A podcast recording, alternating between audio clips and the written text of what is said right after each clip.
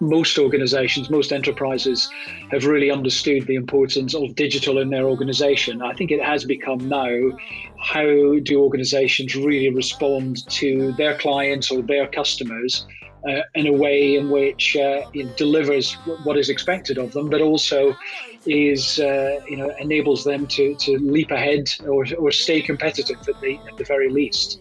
As we know, the pandemic has sped up the adoption of digital technologies across all organisations, and some who are quite new to technology in terms of wider adoption. So today, we're joined by And Digital's Stephen Patterson to talk about the issues and the challenges that these organisations are facing. This is Tech Talks, your twice weekly technology podcast with myself, David Savage, today joined by Akish, where we talk to leaders from across the industry and bring you some news and insight.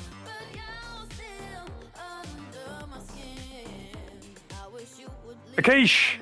Hello. Sporting a new haircut. Oh, thank God for the barber's opening, eh? Absolutely lovely that was. Um, but yeah, got a haircut last night. Got a fade, short back and sides.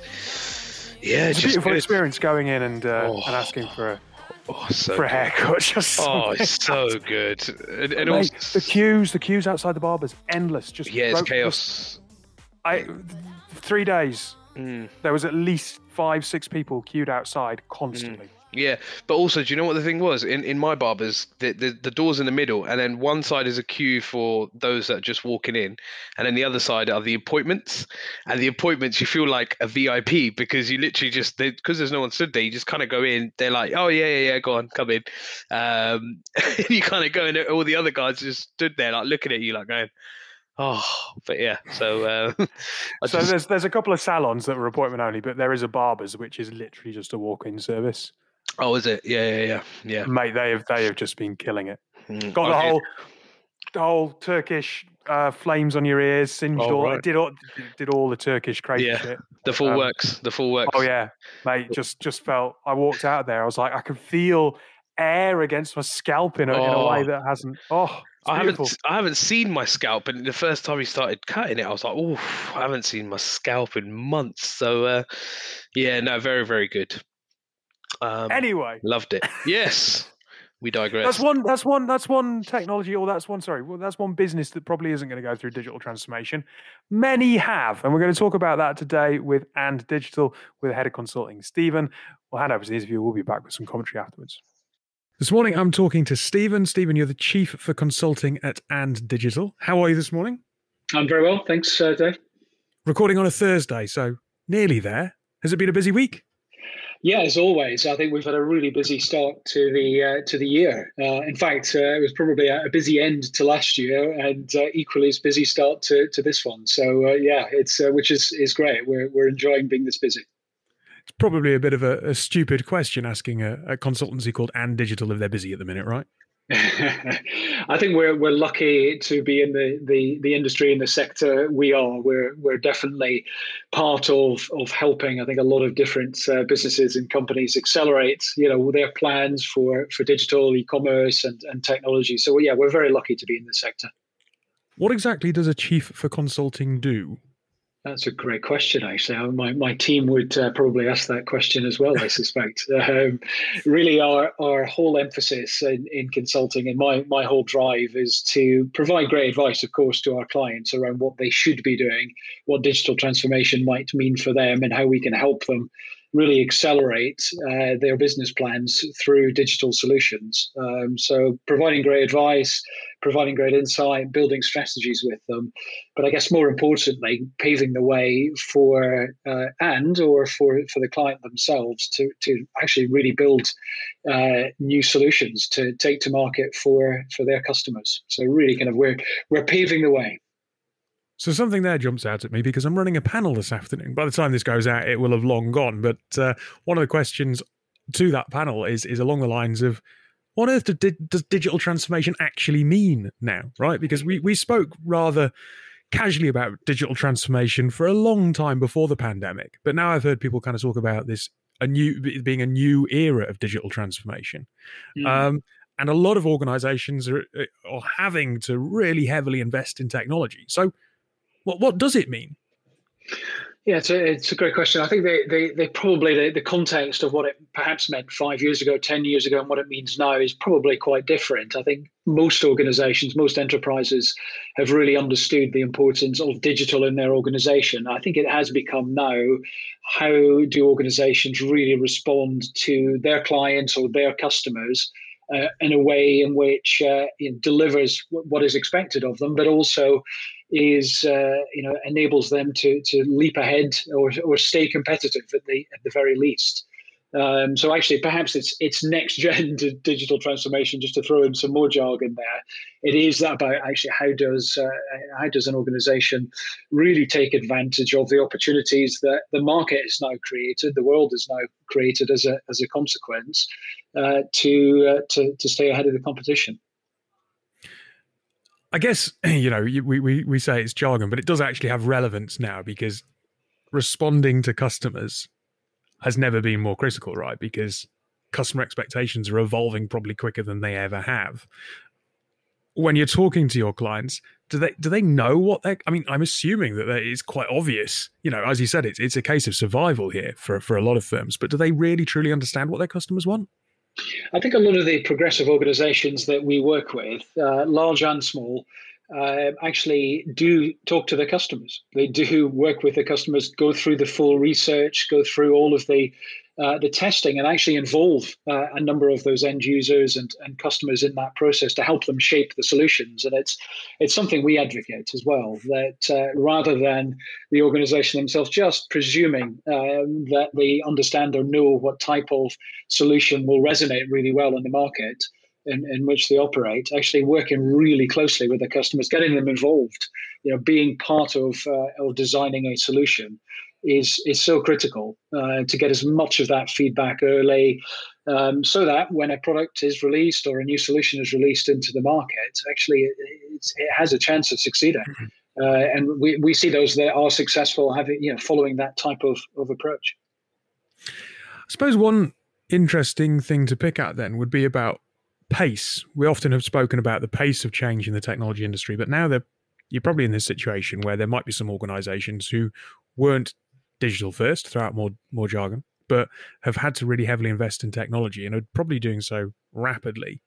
And the C level technology staff, like either the CIO or CTO, may be under pressure from their board to deploy technology to to enable customers to continue to buy services from the board. And there might be a slight tension between doing that as rapidly as possible versus not taking shortcuts when it comes to security or infrastructure or creating a whole load of legacy, undue legacy that might affect the firm further down the line, right?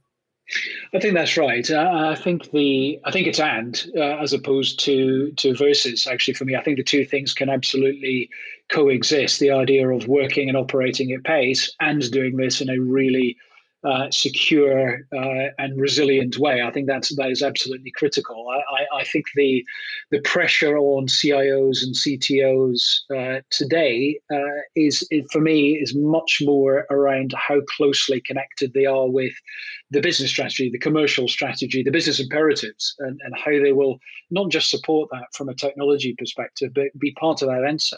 Uh, you know, help really shape uh, you know what those not just those solutions look like, but actually what the what, impact those solutions make for for the customers in the markets. And you know, I see more and more with with almost all of the clients we work with, those CIOs and those CTOs that are most successful and those organizations as a result that are most successful uh, are those that get that that connection right um, so for me it is about the end it is you can do all of those aspects you can have a a great uh, you know set of, of technology solutions and products, and you can be secure and you can operate and, and work at uh, at pace. I, I, think maybe just uh, one other reflection, perhaps on, on this point as well.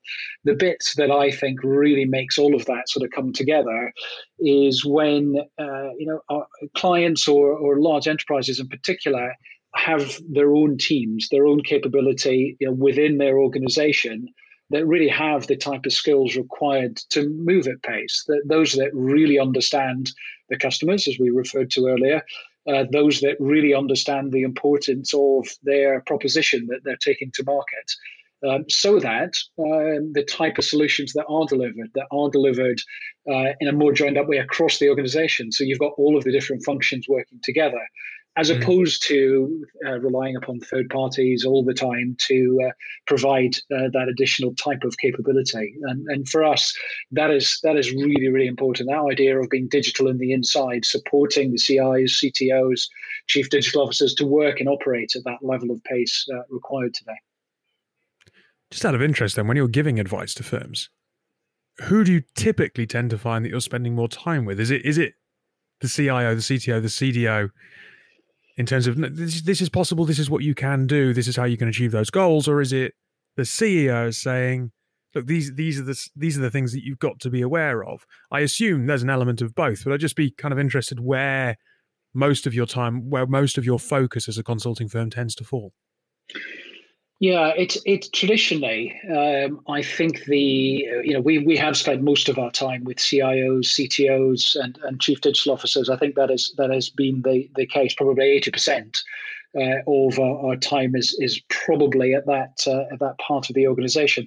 However, I, I think that's changed over the last couple of years as well. I think increasingly CEOs and COOs and finance directors actually as well come to that have become uh, you know, not just technology savvy, but actually understand the imperative that technology is now playing and data. So not, not just technology, but technology and data is now playing in the success of their organization. Or if it's not currently playing uh, a success in their organization, then absolutely they get the fact that it, you know, 100% needs to. So I think increasingly our conversations are happening, you know, across that that sort of CXO group. Um, and you know, I spend personally spend a lot of time actually working with marketing directors, CEOs, um, and and more recently a number of of uh, our retail clients. Uh, you know, helping them really kind of solve that challenge. How do they close the gap between where their technology might be today uh, and where their business plan, their very ambitious business plans, often uh, are pointing in. So how do they how do they really kind of fill that gap and, and build a a roadmap that enables them to deliver that plan. Um, so yeah, I often find that that is a more of a CEO type conversation than, than ever. Now, one thing that when we were prepping for this interview that you talked a little bit about was was about the need to separate transformation and change. And sometimes I don't know, maybe I'm guilty of throwing out those those words in in very similar contexts. Well, what exactly do you mean by the difference between transformation and change? Um, okay, so I, I, think the well, I, I, I probably uh, actually I probably mean something a little bit different, uh, which is more the run and operate and and change. I think probably change and, and transformation maybe are uh, you know very very similar. Uh, let's in, rephrase in this. Then. Yeah, let's let's go with this again. Um, when we were prepping for this interview, we talked a little bit around how business is evolving, and you talked about the need to separate out run and operate uh, from transformation and change. Why do you pinpoint that as something that organizations need to be aware of?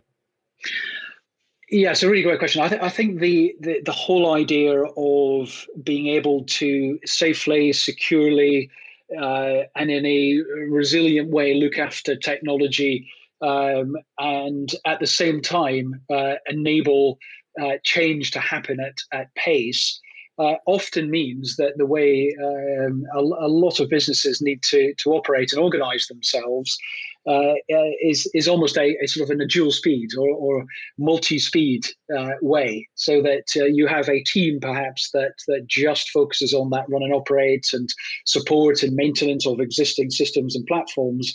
And then at a different pace, uh, you have a, a, different part of the organization or a different part of the technology function or uh, product delivery function that is really focused on customer experience and customer change at pace. Uh, and actually being able to separate the two things uh, really cl- creates that opportunity to give that level of focus that, that both areas require but requires different levels of capability, requires different skill sets, requires different levels of, of focus, both equally important, absolutely.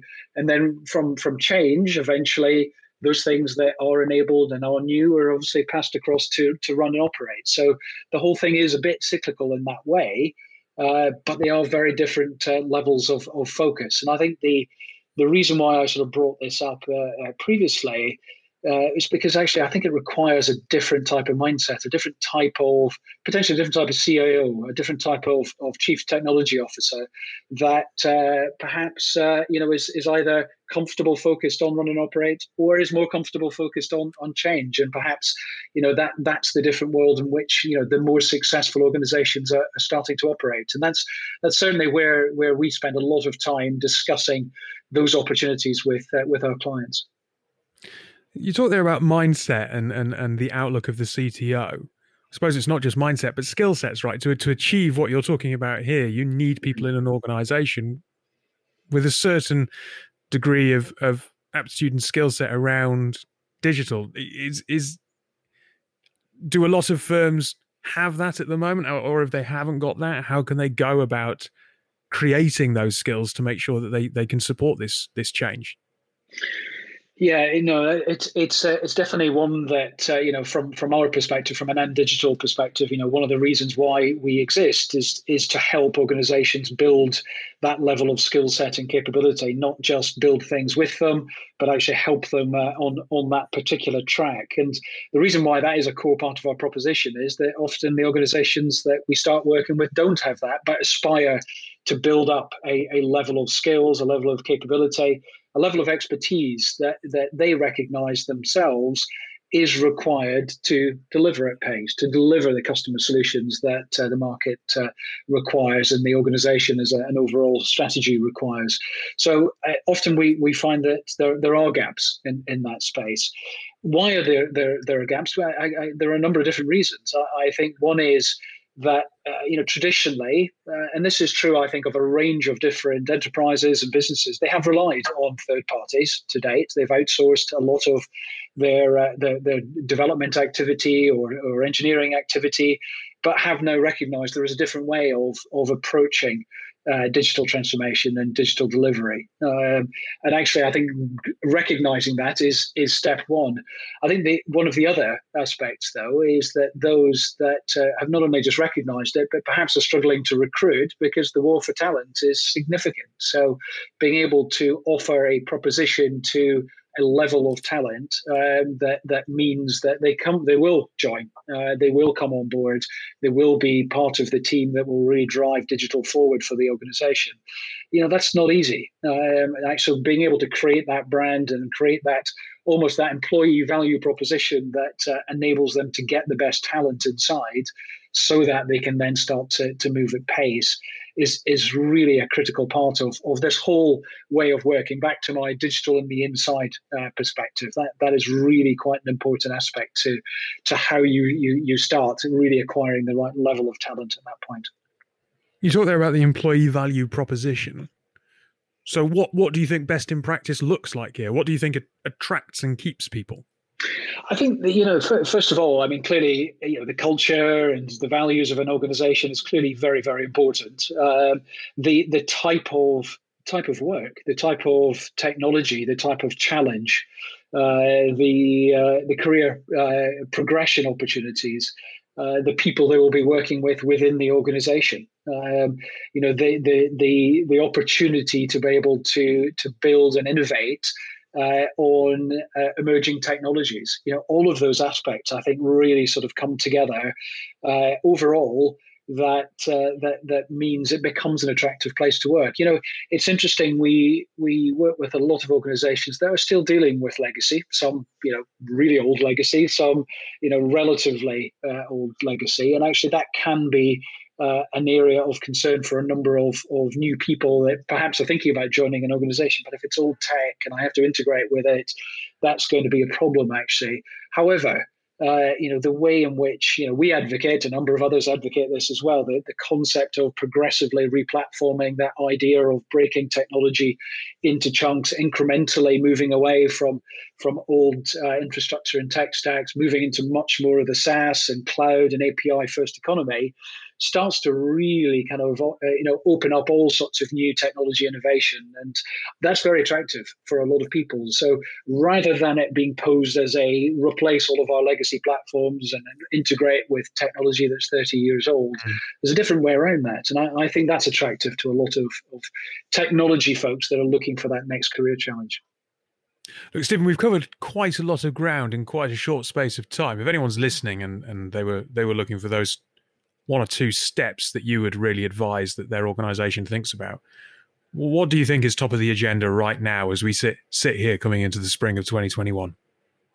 I think the the idea of um, moving, you know, I've talked about it uh, a number of times. This idea of moving at pace, uh, this this idea of there there isn't time to to to hang around. I think a lot has been learned over the last 12 months or so around what works really well uh, in, in, the digital economy today and what doesn't work so well. So there's been a lot of uh, you know pressure put on you know standard business models and standard ways of working and and a lot of pressure put on the, the current technology stack so being able to really understand where you are today where those pressure points are and how you can incrementally but at pace move on from that particular point, I think is is uh, for me is is one of the biggest learnings, and we've seen that through you know click and collect uh, challenges, some of the the challenges that have of you know retailers have been facing around their ability to be able to get product out when customers expect it and the time they expect it, and so on. So I think a lot of those type of models uh, have have highlighted that need.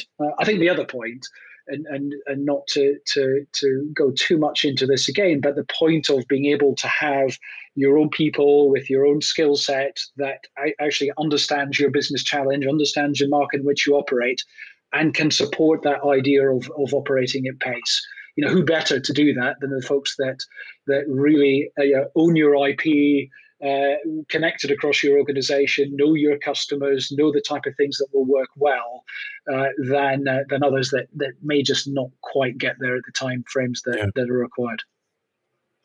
Look, it's been an absolute pleasure to speak to you. I know you've had a busy week, um, nearly the weekend, uh, so hopefully you get a chance to relax. But uh, thank you for freeing up some time to talk to us and enjoy the rest of your day.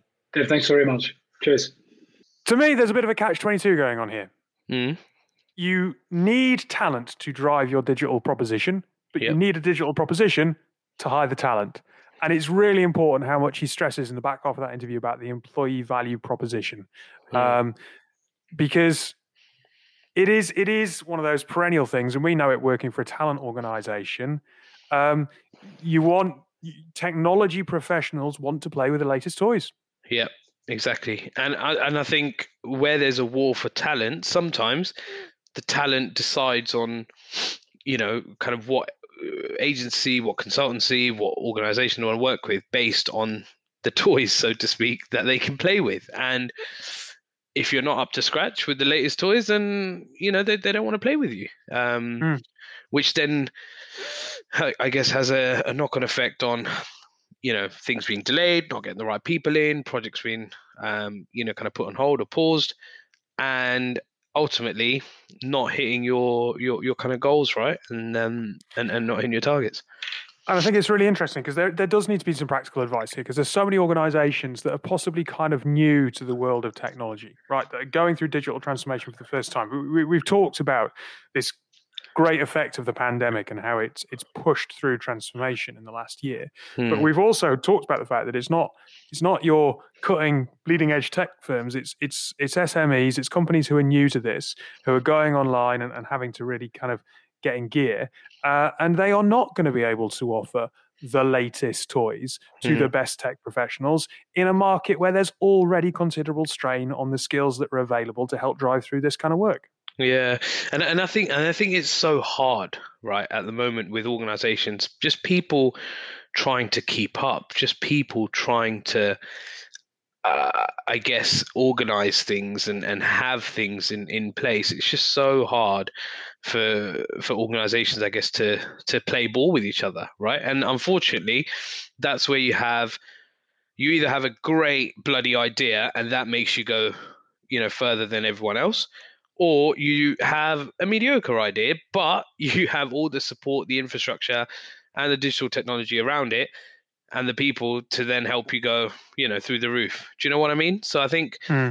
I think that's probably where we're seeing that the, the difference at the moment. Um, I would say you either have it or you don't, but I think that's probably not the case in in in, in this argument. Um, Yeah. As a recruiter, when he's talking about old tech and that that's where the problem is, you know, that that's a problem for me as a candidate. Um, he talks about progressively re-platforming and how that opens new opportunity. Don't talk about replacing. Think about it in a different way and the opportunities that that, that generates. That's, that's actually, to be fair, Hmm. a really good way that I might not have thought about it.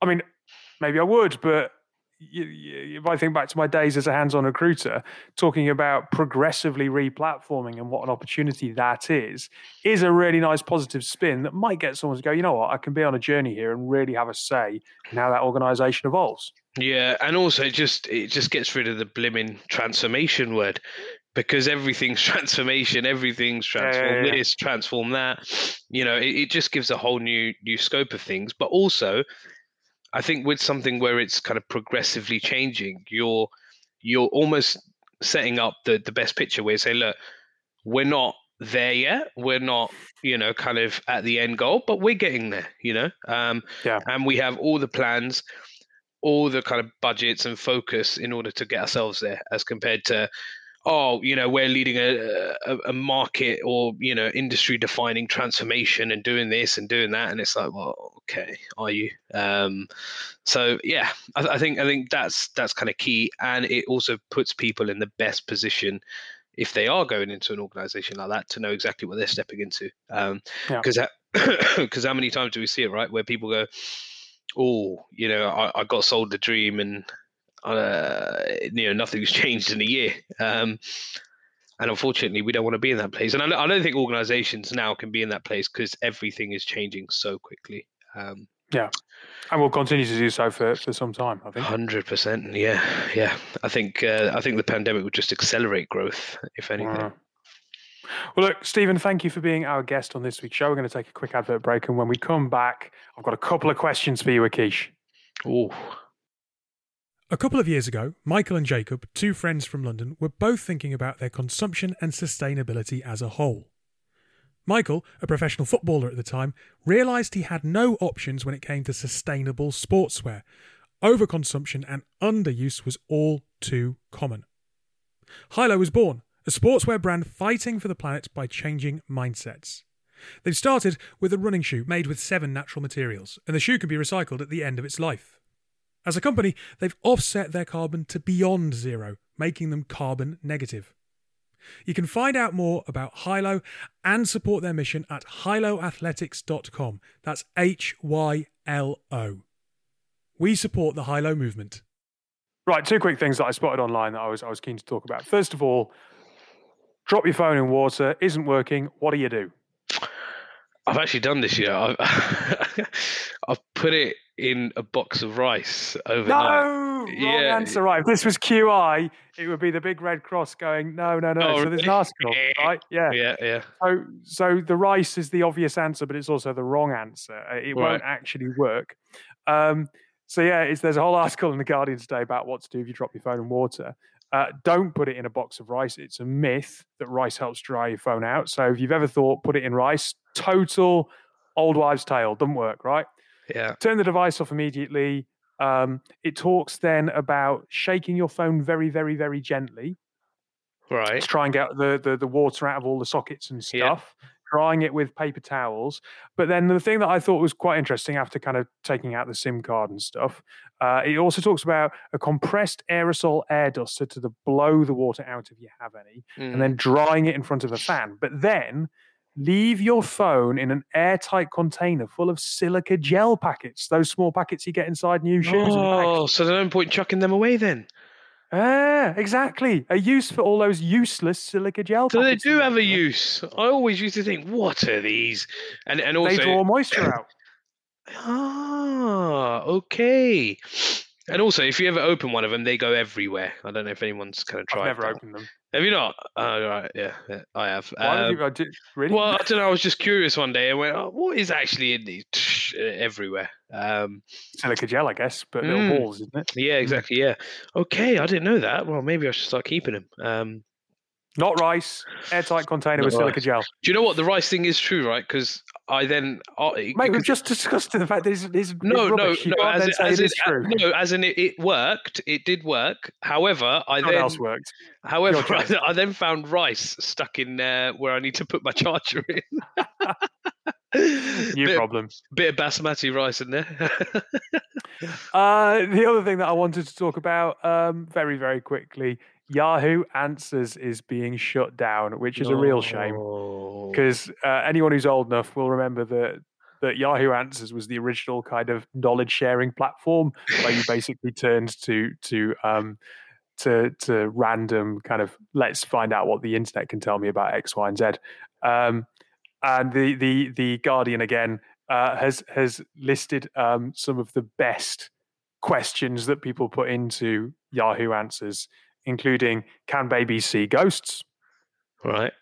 Yeah. How do I turn caps lock off? Written entirely in caps lock, and it's brilliant. If you read it, it's, it's just brilliant. very, very This good. problem is literally ruining my life and tearing my family apart. Uh, Oh. Do you do you think humans will ever walk on the sun? wow. Yeah. Uh, can vampires have children? Okay. Do spiders stay in the same place? I was in bed on the laptop and suddenly noticed a spider next to me, and I screamed so loud, and I'm still really frightened. My mum couldn't find it, and now I'm the only person in the house. I'm in another room, and I'm still scared to go back in my room. I've seen like 10 spiders in the past few days, and some big, some small, but this one was big. Do you think it's still in my room? Also, do spiders mostly appear in winter or just in summer? Oh, that is chaos. Was was, Oh, I- was Yahoo the original Ask Jeeves platform? Do you remember that I back in the day? Yeah, I I thi- think I- it's just a search engine, wasn't it? Was it? Because I, thought Ask Jeeves then got bought by Yahoo and then it turned into Yahoo. I don't know because I think Ask Jeeves was quite legendary. Because I, I remember Yeah, having yeah. a, I remember having a lot of fun when I was in school on Ask Jeeves. Um, but yeah, nah, wow, that that is really Yeah. old, isn't it? That is really really old. Um, Brilliant. Absolutely brilliant. Uh, other other favourites, very quickly. My cat eats, eats cheese and onion crisps. Uh, finding out whether that's normal. And should I undo the top button on my polo shirt? At school, we have a polo shirt as part of our school uniform. I do the top button on my polo shirt, and I think it looks good, as does my girlfriend. But the rest of my friends thinks it looks weird, and I should undo my top button. the stuff that people turn to the internet for. Brilliant. I think I think whoever that guy was, he should uh, yeah, he should probably undo it at school. Uh, unless unless he's some you know Essex raver, then uh, yeah, then you have you have your top. No no offense to any Essex ravers that listen to this, but yeah.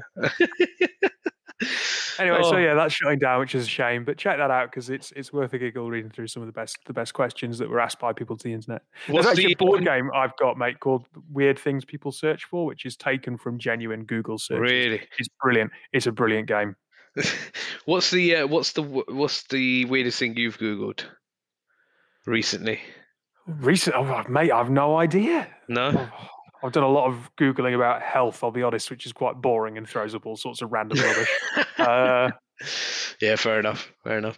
I uh, the other night I was having a conversation with someone and I was googling if there is an average uh, height that a house must be in the UK.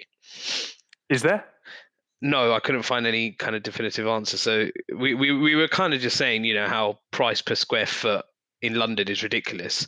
Um, and then we were saying, you know, anyone has a any size of house and you can just charge extortion for it. But um, yeah, so I tried to Google that. So if anyone that listens to this knows, uh, or anyone that's a town planner or whatever, let me know because I couldn't find the right answer. Um, so yeah, quite A weird. Quiche answers. There you go.